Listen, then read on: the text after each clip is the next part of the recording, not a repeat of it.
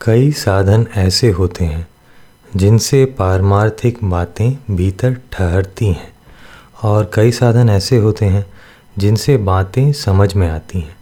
सेवा की जाए, नाम जप किया जाए तो इससे सत्संग की बातें भीतर ठहरती हैं, अर्थात उनको धारण करने की शक्ति आती है। गहरा विचार किया जाए तो नई नई बातें समझने की शक्ति आती है। गीता में भक्ति के वर्णन में अद्वैत है और ज्ञान के वर्णन में द्वैत है। कारण कि भक्ति में जड़ चेतन सब कुछ एक परमात्मा ही है, पर ज्ञान में जड़ चेतन दो हैं। द्वैत दो तरह का होता है। तत्वज्ञान होने से पहले का द्वैत बंधन कारक होता है, पर तत्वज्ञान होने के बाद भक्ति का द्वैत प्रेम वृद्धि के लिए होता है।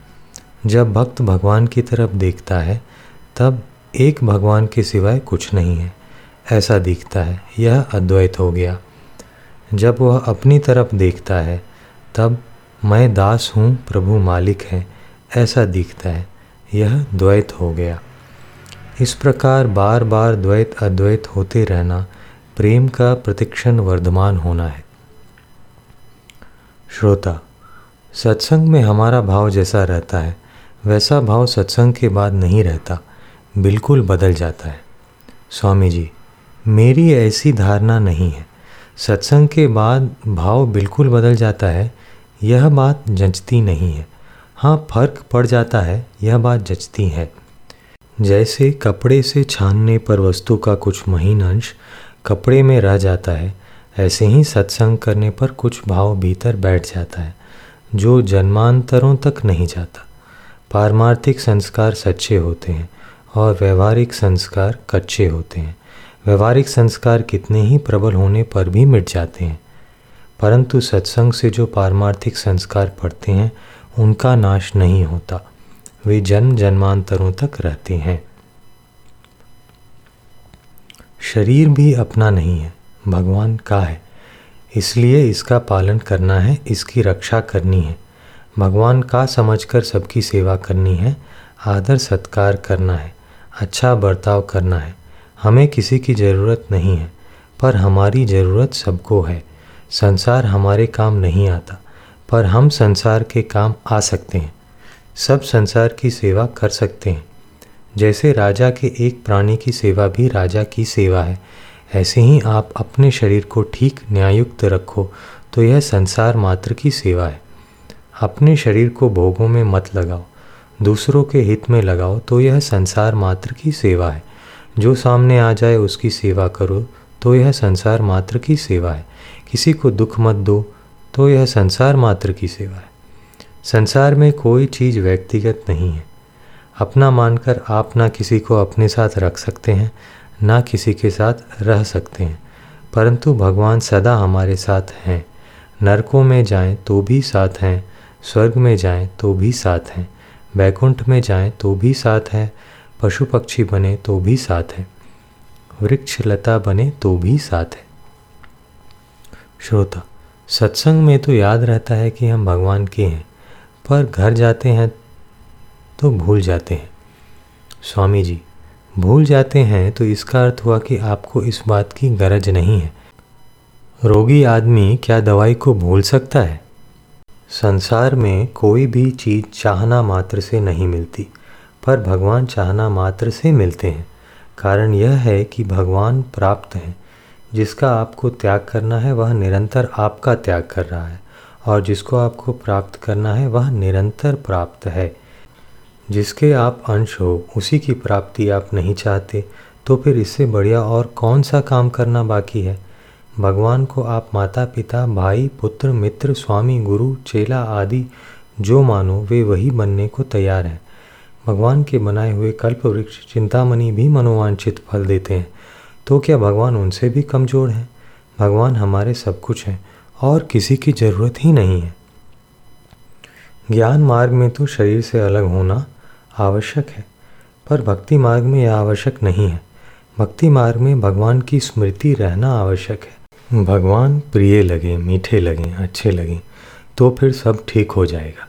इसलिए बार बार भगवान से प्रार्थना करो कि हे नाथ, मैं आपको भूलूँ नहीं।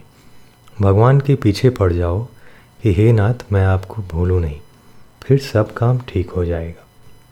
संसार पहले भी नहीं था, पीछे भी नहीं रहेगा। जो आदि और अंत में नहीं होता, वह मध्य में भी नहीं होता। यह सिद्धांत है। अतः संसार में नहीं पना स्वतः स्वाभाविक सिद्ध है।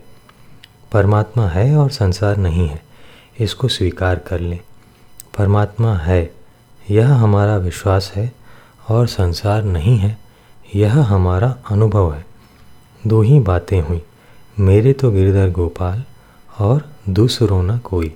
भगवान मेरे हैं, यह मानना है, और संसार नहीं है, यह जानना है। जब तक जानना और मानना है, तब तक विवेक है। जब जानना और मानना दोनों नहीं रहेंगे, एक है, में ही स्थिति हो जाएगी, तब बोध हो जाएगा। प्रेम का मूल है अपनापन। जिसमें हमारी प्रियता होगी, उसकी याद अपने आप आएगी। अपनी स्त्री, बेटा, बेटी इसलिए याद आते हैं कि उनमें हमारी प्रियता है, उनको हमने अपना माना है। यदि भगवान में प्रेम चाहते हो तो उनको अपना मान लो। फिर उनकी याद स्वतः आएगी, करनी नहीं पड़ेगी। आप जिसको पसंद करोगे, उसमें मन स्वतः लगेगा। आप पसंद ना करो तो मन नहीं लगेगा। भगवान मेरे हैं, इसमें जो शक्ति है, वह त्याग तपस्या में नहीं है। मन एक करण है, आप करता हो। आपके ही गुण अवगुण मन में दिखते हैं। मन नहीं लगता, यह दोष नहीं है। खुद आप नहीं लगते, यह दोष है। जिसको अपना मानोगे, मन उसमें लगेगा। आप प्रेम करते हो संसार से और चाहते हो कि मन भगवान में लग जाए, यह कैसे होगा? जैसे रेलगाड़ी वहीं जाती है जहाँ लाइन बिछी है, जहाँ लाइन है ही नहीं, वहाँ रेलगाड़ी कैसे जाएगी?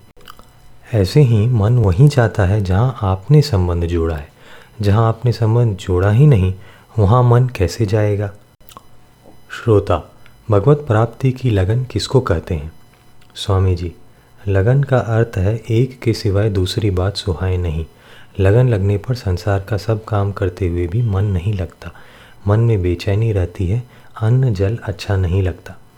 श्रोता, मेरा इष्ट तो है बाल गोपाल का, पर मुँह में हरदम सीताराम सीताराम निकलता रहता है। इससे कोई नुकसान तो नहीं? स्वामी जी, कोई नुकसान नहीं है। भीतर में एक बात की दृढ़ता होनी चाहिए कि राम और कृष्ण एक ही हैं। उनका पुराना नाम राम है और नया नाम कृष्ण है। राम त्रेता युग में हुए, कृष्ण द्वापर युग में हुए। राम ही कृष्ण है और कृष्ण ही राम है। ऐसी दृढ़ता हो तो हर्ज नहीं है।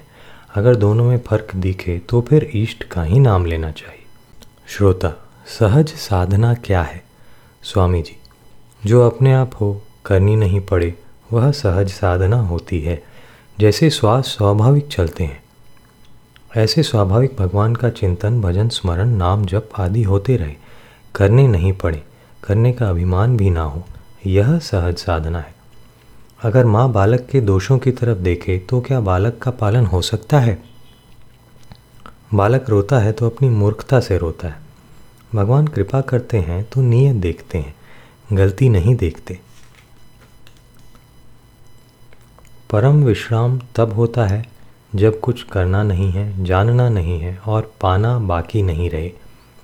ऐसा होने से ही मनुष्य जन पूर्ण होता है। सेवा करने से करना बाकी नहीं रहता। अपने स्वरूप को जानने से जानना बाकी नहीं रहता।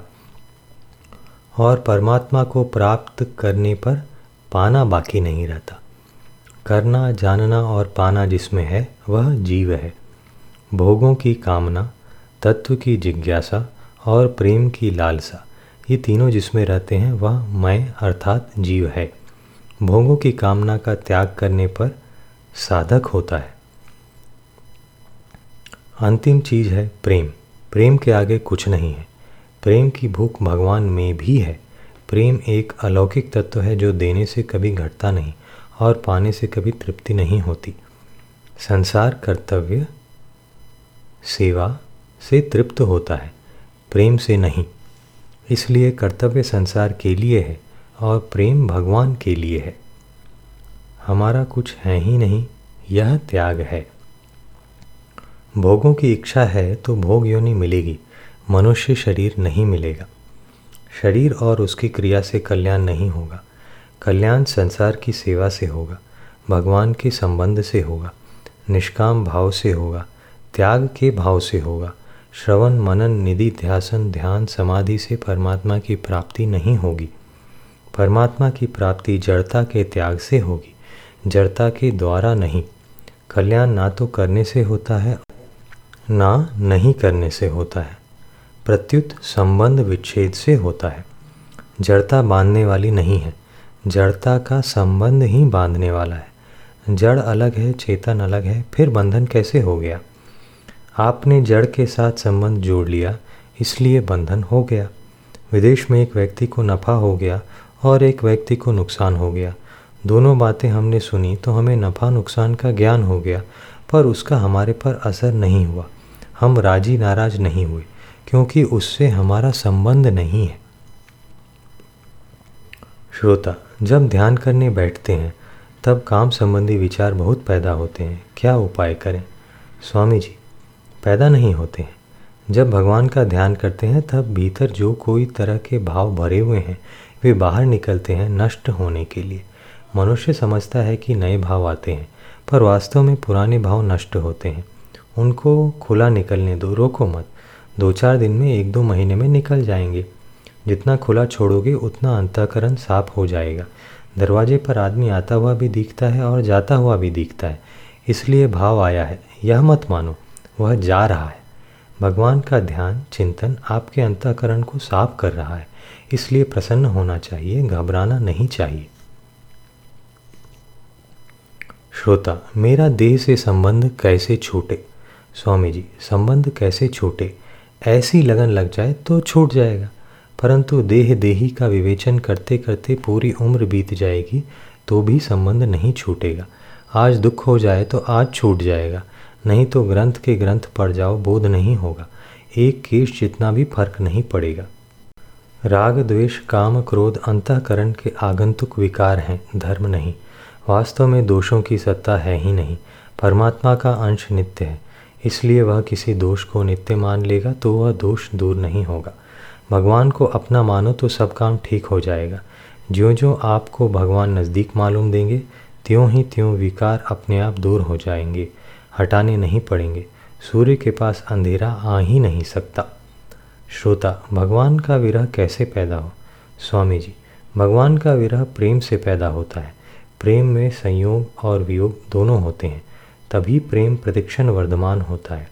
संयोग में प्रेम का आस्वादन होता है और वियोग में प्रेम की वृद्धि होती है। श्रोता, हर समय भगवान की याद कैसे रहे? स्वामी जी अगर भगवान को याद रखना चाहो तो केवल भगवान को ही अपना मानो, और किसी को भी अपना मत मानो। भगवान का हो जाने पर भगवान की याद स्वतः आती है, करनी नहीं पड़ती। आप भगवान के हो, यह मैं कोई नई बात नहीं कहता हूँ। प्रत्युत आपको पुरानी बात की याद दिलाता हूँ। आप भगवान को अपना मान लो तो स्मृति जागृत हो जाएगी। जैसे पतिव्रता स्त्री छोटा बड़ा सब काम पति के लिए ही करती है, उससे भी बढ़कर हमें सब काम भगवान के लिए ही करना है। ऐसा करने से आप सभी कर्मों से मुक्त हो जाएँगे। ऐसा तब सिद्ध होगा जब आप मान लेंगे कि हम भगवान के हैं। अंतकाल में किसी भी तरह से भगवान की याद आ जाए तो कल्याण हो जाएगा। अंतकाल में मनुष्य कितना ही अचेत क्यों ना हो पर मरने से पहले प्राण छूटते समय उसको चेत होता ही है। अगर चेत होते ही वह भगवान नाम सुन ले तो उसका कल्याण हो जाएगा। केवल भगवान ही पूर्ण है, शेष सभी अपूर्ण हैं, अधूरे हैं। संसार में केवल घाटा ही घाटा है। करोड़पति, अरबपति हो जाए, त्रिलोकी का राज्य मिल जाए तो भी घाटा रहता है। भगवान को अपना मान लो तो तृप्ति हो जाएगी। ना वस्तु की ज़रूरत रहेगी, ना क्रिया की। अशुद्ध आचरण बुरे कर्म भगवान नहीं कराते, प्रत्युत कामना कराती है। अर्जुन ने भी भगवान से पूछा कि ना चाहते हुए भी मनुष्य किससे प्रेरित होकर पाप करता है? तो भगवान ने उत्तर दिया कि कामना ही संपूर्ण पापों का कारण है। ना भगवान पाप कराते हैं, ना प्रारब्ध पाप कराता है। कुछ ना कुछ कामना होती है, लेने की इच्छा होती है, तभी पाप होते हैं। कामना ना हो तो पाप होता ही नहीं। यह निश्चित किया हुआ पक्का सिद्धांत है। आप खुद विचार करें कि बिना कामना के कोई पाप क्यों करेगा? कामना ही पतन का, जन्म मरण रूप बंधन का, दुखों का कारण है। इसके सिवाय और कोई कारण नहीं है। भोग भोगना और संग्रह करना, ये दो इच्छाएँ मुख्य हैं। बालक को प्यास लगती है तो वह बू बू बू कहता है, पर माँ उसको पानी देती है। तो बू नाम पानी का कहाँ लिखा है? माँ बच्चे का भाव समझती है। उच्चारण शुद्ध होना चाहिए, यह बात ठीक है, पर आपका ध्येय भगवान का है तो चाहे किसी तरह से कहो, भगवान माँ की तरह भावग्राही है। जहाँ भाव उत्पन्न होता है, वहाँ भगवान विराजमान है। नाम का उच्चारण तो पीछे होता है, पर भगवान पहले सुनते हैं। हे नाथ, मैं आपका हूँ, ऐसा कहकर निश्चिंत हो जाओ। फिर मन में कोई अच्छी बुरी बात आए, कोई भय लगे, कोई चिंता आए तो भगवान से कह दो। जैसे बालक के मन में जो बात आती है, वह माँ से कह देता है। आप जितनी चिंता करोगे, भगवान को उतनी कम चिंता होगी। आप निश्चिंत हो जाओ तो भगवान आपकी चिंता करेंगे। परमात्म प्राप्ति स्वयं को होती है। स्वयं में अहंकार नहीं है, क्योंकि अहंकार अपरा प्रकृति है। अतः परमात्म प्राप्ति अहम के त्याग से होती है।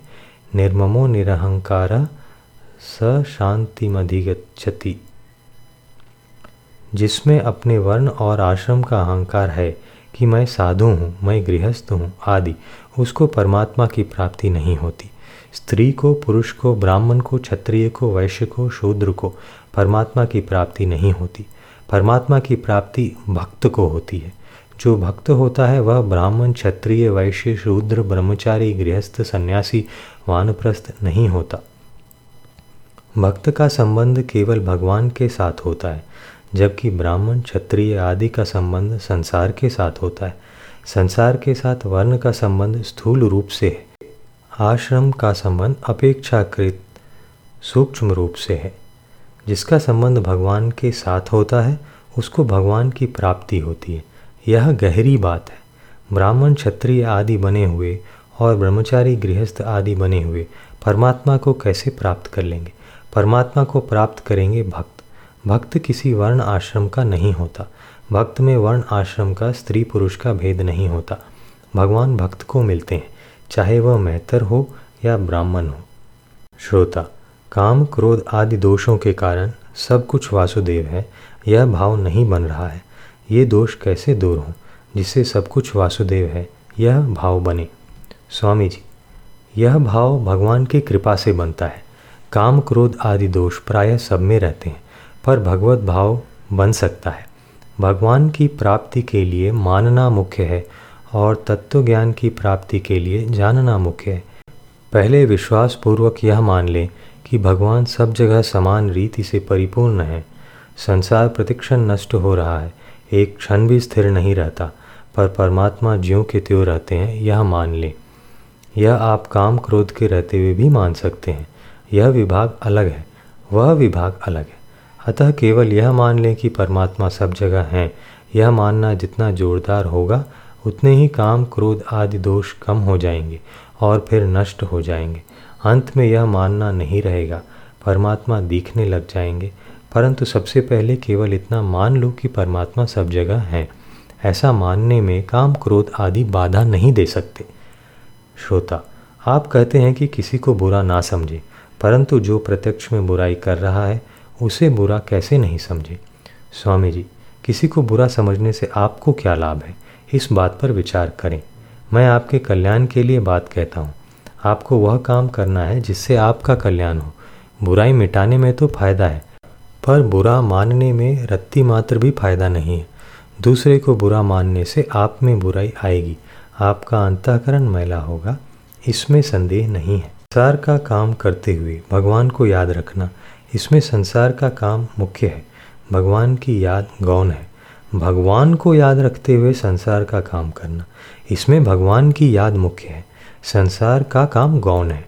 इन दोनों से श्रेष्ठ बात है, भगवान का ही काम करना अर्थात काम को भगवान का ही काम समझकर करना। भगवान का काम समझकर करने से सब समय भगवान की याद ही मुख्य रहेगी। हमें जहाँ भी कोई विलक्षणता दिखती है, वह वास्तव में भगवान की ही है। जैसे इतने पंखे चलते हैं, बत्तियाँ जलती हैं, इन सब में शक्ति बिजली की है। ऐसे ही संसार में जहाँ भी विलक्षणता, अलौकिकता, विचित्रता, श्रेष्ठता, महत्ता दिखती है, वह वास्तव में भगवान की ही है। उस विलक्षणता को भगवान की ना मानकर किसी व्यक्ति की मान लेना गलती है। अच्छे अच्छे संत महात्माओं में जो विलक्षणता दिखती है, वह भगवान के संबंध से ही आती है। जो विशेषता को अपनी मान लेता है, उसमें वह विशेषता नहीं रहती। श्रोता, शरीर से धर्म का पालन होता है। शरीर माध्यम खलु धर्म साधनम। अतः शरीर हमारे काम आया। स्वामी जी, शरीर धर्म पालन के काम आया। आपके काम नहीं आया। नीति शास्त्र धर्म शास्त्र और मोक्ष शास्त्र ये तीन हैं। इनमें मोक्ष शास्त्र आपके काम आएगा नीति शास्त्र तथा धर्म शास्त्र आपके काम नहीं आएगा। धर्म पुण्य है जो भोग कर नष्ट हो जाएगा, आपके साथ नहीं रहेगा। धर्म का फल है सुख और सुख है नाशवान, अतः आपके साध्य परमात्मा है, धर्म नहीं। हम ऐसा कर लेंगे, वैसा कर लेंगे ऐसा अभिमान करने वाले कई मर गए, पर काम कुछ हुआ नहीं। परंतु भगवान के भक्त निश्चिंत रहते हैं, और जो होता है उसको भगवान का विधान मानकर उसी में आनंद मनाते हैं। भगवान के विषय में बहुत सी बातें आती हैं, परंतु जो अपना कल्याण चाहता है, उसको भगवान कैसे हैं, कैसे नहीं हैं, इन बातों में नहीं पढ़ना चाहिए। कल्याण करने वाली बात यह है कि भगवान हैं, और वे जैसे भी हैं, हमारे हैं। खास बात यह है कि हम सनात हैं, अनाथ नहीं हैं। इस बात को पकड़ लेना चाहिए। सच्ची बात को स्वीकार कर लेने मात्र से कल्याण हो जाता है। सच्ची बात है, संसार अपना नहीं है, परमात्मा अपने हैं। संसार हमारा नहीं है, हम संसार के नहीं हैं। यह सच्ची बात है। हम भगवान के हैं, भगवान हमारे हैं। यह सच्ची बात है। संसार की ताकत नहीं कि हमारे साथ रह सके और हमारी ताकत नहीं। कि संसार के साथ रह सकें। भगवान की ताकत नहीं कि हमें छोड़ सकें और हमारी ताकत नहीं कि भगवान को छोड़ सकें। हमारे में जो अच्छे गुण, अच्छे भाव आदि आते हैं, वे भगवान की कृपा से ही आते हैं। जो कुछ भी अच्छा होता है, वह भगवान की कृपा से होता है। उसको अपना मान लेना गलती है। भगवान के भक्त गुणों को भगवान का और दोषों को अपना मानते हैं। यह सच्ची बात है, पर सच्ची बात तब समझ में आती है जब अंतकरण सरल, सीधा, नम्र होता है। एक मार्मिक बात है कि सभी सद्गुण सदाचार स्वाभाविक हैं। हम समझते हैं कि अवगुणों को मिटाना और गुणों को लाना, ये दो काम हमें करने हैं। पर वास्तव में काम एक ही है, और वह है अवगुणों को मिटाना। अवगुण मिटने पर अच्छे गुण अपने आप आ जाएँगे, क्योंकि जीव परमात्मा का अंश है। जैसे बीमारी छूटने से निरोगता स्वतः आती है, ऐसे ही अवगुण छूटने से गुण स्वतः आते हैं। गुणों को लाने से उनका अभिमान आएगा, पर अवगुणों को छोड़ने से सद्गुण स्वाभाविक आएँगे, पर उनका अभिमान नहीं आएगा। अभिमान की छाया में सभी अवगुण रहते हैं। दैवी संपत्ति के अभिमान से आसुरी संपत्ति पैदा होती है, और आसुरी संपत्ति के त्याग से दैवी संपत्ति पुष्ट होती है। हम जो भी कार्य करते हैं, स्वार्थ को लेकर करते हैं। यही खास बंधन है। जितना अपना स्वार्थ चाहते हैं, उतना ही हमारा पतन होता है। आप रुपयों के लिए काम करते हैं तो आपकी इज़्ज़त रुपयों से कम होती है। जिसकी आप इच्छा करते हैं वह वस्तु बड़ी हो जाती है और आप छोटे हो जाते हैं। परमात्मा के अंश होने से आप संसार मात्र से बड़े हैं। यदि आप स्वार्थ भाव छोड़ दें तो रत्ती भर भी स्वार्थ में कमी नहीं आएगी। जितना रुपया आना है, ज़रूर आएगा। श्रोता, नाम जप करते समय मन संसार में चला जाता है। एकाग्र नहीं होता, उसके लिए क्या करें? स्वामी जी आप मन से नाप जप करो और मन से ही उसकी गिनती करो। माला, अंगुली आदि से गिनती मत करो। इस प्रकार कम से कम एक माला रोज़ाना फेर लिया करो। बीच में भूल हो जाए तो पुनः एक से शुरू करो। यह मन लगाने का बहुत बढ़िया उपाय है। श्रोता, हमें तत्व ज्ञान हो गया। इस बात की क्या पहचान है? स्वामी जी, हमने भोजन कर लिया, भूख मिट गई। इसकी क्या पहचान है? बताओ। एक भोली भाली स्त्री गर्भवती हुई तो उसने माँ से कहा कि, माँ मेरा बच्चा हो तो मेरे को जगा देना। माँ ने कहा कि मैं तेरे को क्या जगाऊँगी? तू दुनिया को जगा देगी। हमें तत्वज्ञान हो जाएगा तो बिना कहे अपने आप दूसरों को पता लग जाएगा।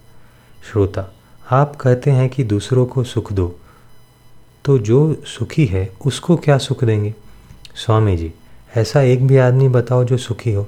ऐसा कोई आदमी बताओ जिसको भूख नहीं लगती, प्यास नहीं लगती, सर्दी नहीं लगती, भय नहीं लगता। जिस विषय में वह दुखी हो, उस विषय में उसको सुख पहुंचाओ। सब दुखी ही दुखी मिलते हैं। मेरे को तो अभी तक एक भी सुखी नहीं मिला। जो कहे कि मैं सब तरह से सुखी हूँ।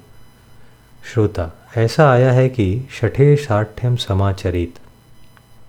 बुरे के साथ बुरा व्यवहार करें। स्वामी जी, यह नीति की बात है, कल्याण की बात नहीं है। नहीं है नहीं है। नीति से धर्म ऊँचा है और धर्म से कल्याण ऊँचा है। यह धर्म की बात भी नहीं है। कल्याण होना तो दूर रहा। क्षमा मांगना और क्षमा कर देना, ये दो मामूली बात नहीं है।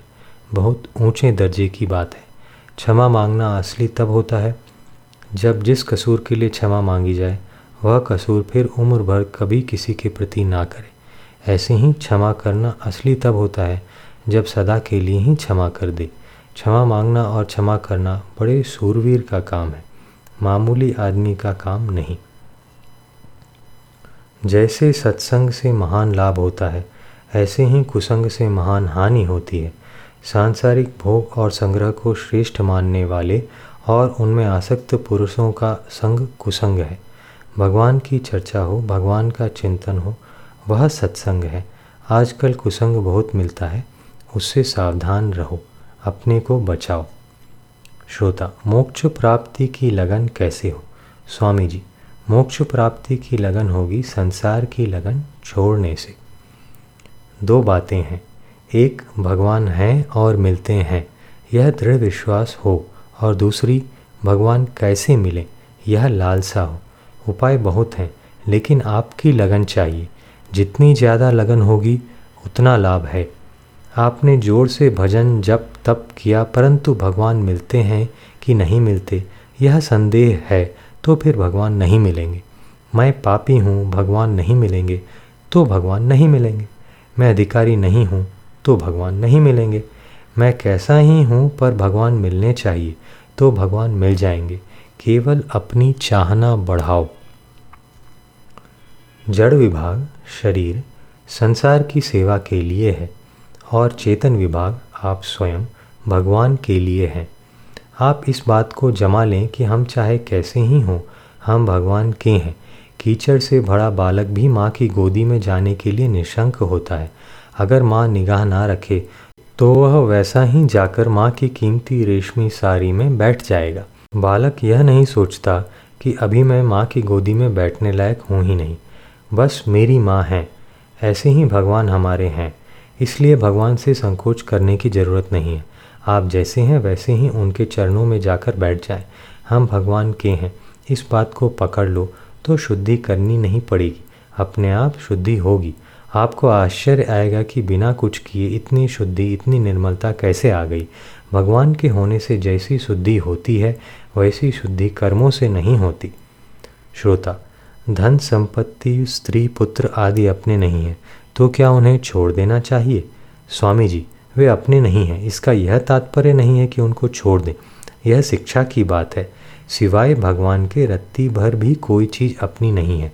यह भीतर से मानने की बात है। बाहर हल्ला करने की बात नहीं है। मन से शरीर को भी अपना नहीं मानना चाहिए।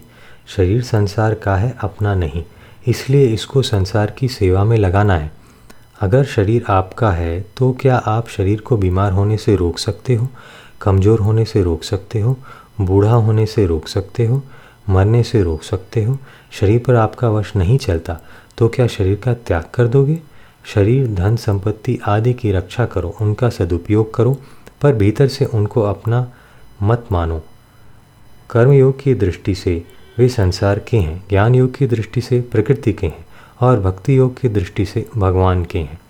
इसलिए उनको चाहे संसार का मानो, चाहे प्रकृति का मानो, चाहे भगवान का मानो, पर अपना मत मानो। मिली हुई और बिछुड़ने वाली चीज़ अपनी नहीं होती। यह सिद्धांत सदा याद रखो। शरीर को अपना ना मानकर उसकी भी सेवा करो। तो जो महात्मा दूसरों की सेवा का होता है, वही महात्मा अपने शरीर की सेवा का भी होगा। शरीर को भोगों में लगाना उसके साथ अन्याय है, अत्याचार है। शरीर से गलत कार्य करना, मांस मदिरा का सेवन करना बड़ा भारी पाप है। संपूर्ण शास्त्रों में वेद श्रेष्ठ हैं। वेदों का सार है उपनिषद। उपनिषदों का सार है गीता और गीता का सार है भगवान की शरणागति। ग्रंथों में मनुष्य शरीर की जो महिमा कही गई है, वह वास्तव में विवेक शक्ति की महिमा है। हार मांस के शरीर की महिमा नहीं। मनुष्य में जो विवेक शक्ति है वह अन्य शरीरों में नहीं है। जड़ क्या है? चेतन क्या है? हम क्या हैं? संसार क्या है? कर्तव्य क्या है? अकर्तव्य क्या है? इन बातों को जानने की शक्ति के कारण मनुष्य शरीर की महिमा है। हम परमात्मा के हैं, संसार के नहीं हैं। इसको समझने की शक्ति मनुष्य में है। विवेक शक्ति का दुरुपयोग करके मनुष्य अपना महान पतन कर सकता है और सदुपयोग करके अपना महान उत्थान कर सकता है, कल्याण कर सकता है। मन में उत्साह हो और तीव्र उत्कंठा हो तो बहुत जल्दी परमात्मा की प्राप्ति हो जाती है। परमात्मा प्राप्ति कर्मों का फल नहीं है, इसलिए इसके लिए कर्मों की ज़रूरत नहीं है। कर्मों का फल नाशवान होता है, परमात्मा अपने हैं। बालक माँ की गोदी में अपनेपन के कारण जाता है, कर्मों के कारण नहीं। यह वह मत रखो कि हम कर्मों से बंधे हुए हैं।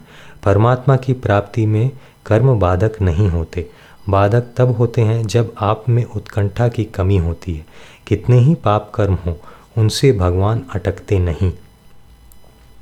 श्रोता, कोई ऐसी युक्ति बता दें जिससे परमात्मा की प्राप्ति हो जाए। स्वामी जी, परमात्मा की प्राप्ति में युक्ति काम नहीं करती, लगन काम करती है। मेरे मन बुद्धि भगवान में लग जाए, इसकी अपेक्षा भी मैं भगवान में लग जाऊँ, यह इच्छा जोरदार होनी चाहिए। अन्य साधक बनने में तो योग्यता चाहिए, पर भगवान का भक्त बनने के लिए योग्यता की ज़रूरत नहीं है। पापी से पापी, दुराचारी से दुराचारी भी भक्त बन सकता है। इसका कारण यह है कि वास्तव में हम भगवान के हैं। आपके आचरण कैसे ही हों, भगवान के पास जाने में रुकावट नहीं है। भगवत प्राप्ति की सबसे बढ़िया युक्ति यही है कि मैं भगवान का हूँ, मन बुद्धि प्रकृति के हैं। अतः मन बुद्धि ठीक नहीं है तो प्रकृति के ठीक नहीं है। मैं तो भगवान का हूँ। जैसे भगवान अविनाशी हैं, ऐसे ही मैं भी अविनाशी हूँ। श्रोता, पहले भूल से कोई गलती पाप हो गया हो तो उसका प्रायश्चित कैसे करें? स्वामी जी, इसके लिए तीन बातें होनी चाहिए। सबसे पहले, हमने गलती की यह अनुभव होना चाहिए। दूसरी बात, इस बात का दुख होना चाहिए कि हमारे जैसे समझदार ने यह गलती कर दी। और तीसरी बात, यह निश्चय कर ले कि हम यह गलती दोबारा नहीं करेंगे। जो भोगी होते हैं, वे सुख देखते हैं। योगी सुख नहीं देखते। कल्याण चाहने वाला सुख के पीछे नहीं पड़ता। केवल सुख भोग की इच्छा के कारण ही लोग कल्याण से वंचित हो रहे हैं। साधक सुख लोलुप नहीं होता।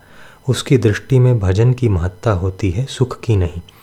आज तक सुख का भोगी एक भी आदमी साधक, योगी, ज्ञानी, भक्त, प्रेमी, संत महात्मा नहीं हुआ। संसार में भी सुख का भोगी कोई श्रेष्ठ पुरुष नहीं बना। सुख भोग चाहने वाले की उन्नति कभी नहीं हुई। सुख भोग चाहने वाला संत महात्मा, योगी, विद्वान, नेता, श्रेष्ठ पुरुष नहीं हो सकता।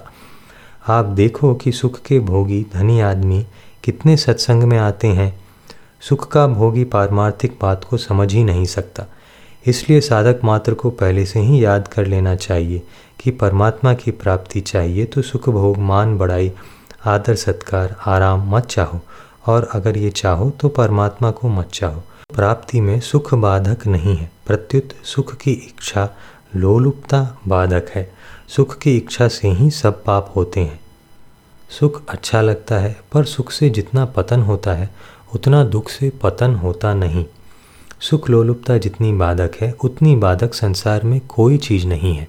स्वार्थ बुद्धि के त्याग से आप डरो मत। स्वार्थ बुद्धि का त्याग करने से आपके स्वार्थ में बाधा नहीं लगेगी। प्रत्युत वर्तमान की अपेक्षा स्वार्थ सिद्धि ज़्यादा होगी। आपके भीतर दूसरों को सुख पहुँचाने का जितना भाव होगा, उतना ही दूसरों के भीतर आपको सुख पहुँचाने का भाव अपने आप पैदा होगा। जिन लोगों ने स्वार्थ बुद्धि का त्याग किया है, उनके जीवन में दुख नहीं रहता। परंतु स्वार्थ के त्याग से सुख मिलेगा, यह भाव भी आप मत रखो। बालक को माँ की ज़्यादा ज़रूरत होती है, परंतु माँ के हृदय में बालक के हित की जो लगन होती है, वह बालक के हृदय में नहीं होती। इसी तरह, संत महात्माओं के हृदय में आपके कल्याण की जितनी लगन है, उतनी आपके हृदय में नहीं है। उनका हृदय माँ से भी बढ़कर होता है, जो भगवान की शास्त्रों की, संतों की, बड़े बूढ़ों की बात नहीं मानता। उसको दुख पाना ही पड़ेगा। जो स्वार्थ का त्याग करके आपके हित की बात कहते हैं, उनकी बात मान लो। समझ में ना आए तो पूछ लो। क्रिया और पदार्थ से होने वाले साधनों में परमात्मा प्राप्ति कराने की ताकत नहीं है, पर उद्देश्य परमात्मा का होने से साधक को परमात्मा प्राप्ति होती है। वास्तव में परमात्मा की प्राप्ति जड़ के त्याग से होती है, जड़ के द्वारा नहीं। जब तक भोग और संग्रह की इच्छा है तब तक कितनी ही ऊँची अवस्था हो जाए, परमात्मा की प्राप्ति नहीं हो सकती। भोग और संग्रह की आसक्ति भगवान की कृपा से मिटती है। इसलिए आप इनके रहते हुए भी भगवान से प्रार्थना करो। प्रार्थना में ये बाधा नहीं देंगे। भगवान के शरण होकर, हे नाथ, हे मेरे नाथ, पुकारो। आप स्वयं परमात्मा के अंश होने से परमात्मा के स्वरूप हैं, जैसे भगवान ने कहा है। यह सब संसार, अव्यक्त मूर्ति से व्याप्त है। ऐसे ही आप भी अव्यक्त मूर्ति हैं, स्थूल मूर्ति नहीं है। यह मार्मिक बात है। अव्यक्त का अंश भी अव्यक्त है। परमात्मा की तरफ़ चलते ही आप अव्यक्त होते हैं और संसार की तरफ़ चलते ही आप व्यक्त होते हैं। व्यक्त संसार की एक केश जितनी चीज़ भी आपकी नहीं है। भगवान की तरफ़ चलने पर अपने को पहले जैसा मानना गलती है। भगवान की तरफ़ चलना बहुत विचित्र बात है, मामूली बात नहीं है। भगवान की तरफ़ रुचि होते ही आप पहले जैसे शरीर वाले नहीं रहते। आपका परिवर्तन हो जाता है, आप अव्यक्त मूर्ति हो जाते हैं। कारण कि मूल में आप साक्षात परमात्मा के अंश हैं, इसलिए साधक शरीर नहीं होता। शरीर तो संसार की तरफ़ चलने के लिए है, इस बात का ज़्यादा विवेचन नहीं हुआ है, पर बात ऐसी ही है। परमात्मा का अंश जड़ है, नाशवान कैसे हो सकता है? परंतु आपने जड़ को पकड़ रखा है, यही जन्म मरण का कारण है। आप शरीर का कितना ही पालन पोषण करो, पर वह आपके साथ नहीं रहेगा। जैसे चौरासी लाख शरीर अभी नहीं है, ऐसे ही यह शरीर भी अभी नहीं है। श्रोता, आपके सत्संग में कभी सुनते हैं कि संसार जड़ है, नाशवान है और कभी सुनते हैं कि संसार भगवत स्वरूप है, वासुदेव सर्वम। तो इससे उलझन हो रही है कि किस बात को माने। स्वामी जी, एक बात भोगों में रचे पचे लोगों को संसार से ऊँचा उठाने के लिए है और एक बात परमात्मा की प्राप्ति कराने के लिए है। जब तक आपके मन में पदार्थों का आकर्षण प्रियता है, तब तक संसार नाशवान है क्षण भंगुर है, यह काम की चीज़ है। तात्पर्य है कि सांसारिक भोगों में खिंचाव मिटाने के लिए भोग आसक्ति छुड़ाने के लिए उसे नाशवान छन भंगुर कहा जाता है। वास्तव में सिद्धांत से वह भगवत स्वरूप ही है। मनुष्य शरीर भोगों को भोगने के लिए नहीं मिला है। भोगासक्ति महान पतन करने वाली चीज़ है। यदि भोगों में आकर्षण ना रहे, अथवा यह जच जाए कि सब कुछ परमात्मा ही है तो फिर संसार को नाशवान छन भंगुर कहने की ज़रूरत ही नहीं। सब कुछ परमात्मा ही है। ऐसा मानने वाला भोगों की तरफ़ जाएगा ही नहीं। वृंदावन के पश्चिम में रहने वाला आदमी कहेगा कि वृंदावन पूर्व में है, परंतु वृंदावन के पूर्व में रहने वाला आदमी कहेगा कि नहीं, वृंदावन पश्चिम में है, मैं खुद वहाँ गया हूँ। दक्षिण में रहने वाला आदमी कहेगा कि वृंदावन उत्तर में है, हम जानते हैं। उत्तर में रहने वाला कहेगा कि वृंदावन दक्षिण में है, मैंने खुद जाकर देखा है। इनकी बातें आपस में कैसे मिलेंगी? जबकि एक भी आदमी झूठ नहीं बोलता है, सब सच बोलते हैं। तात्पर्य है कि उद्देश्य एक होने पर भी वहाँ तक पहुँचने के मार्ग अलग अलग होते हैं। इसलिए आपकी जो स्थिति है, उस पर विचार करके आप परमात्मा की तरफ़ चलो।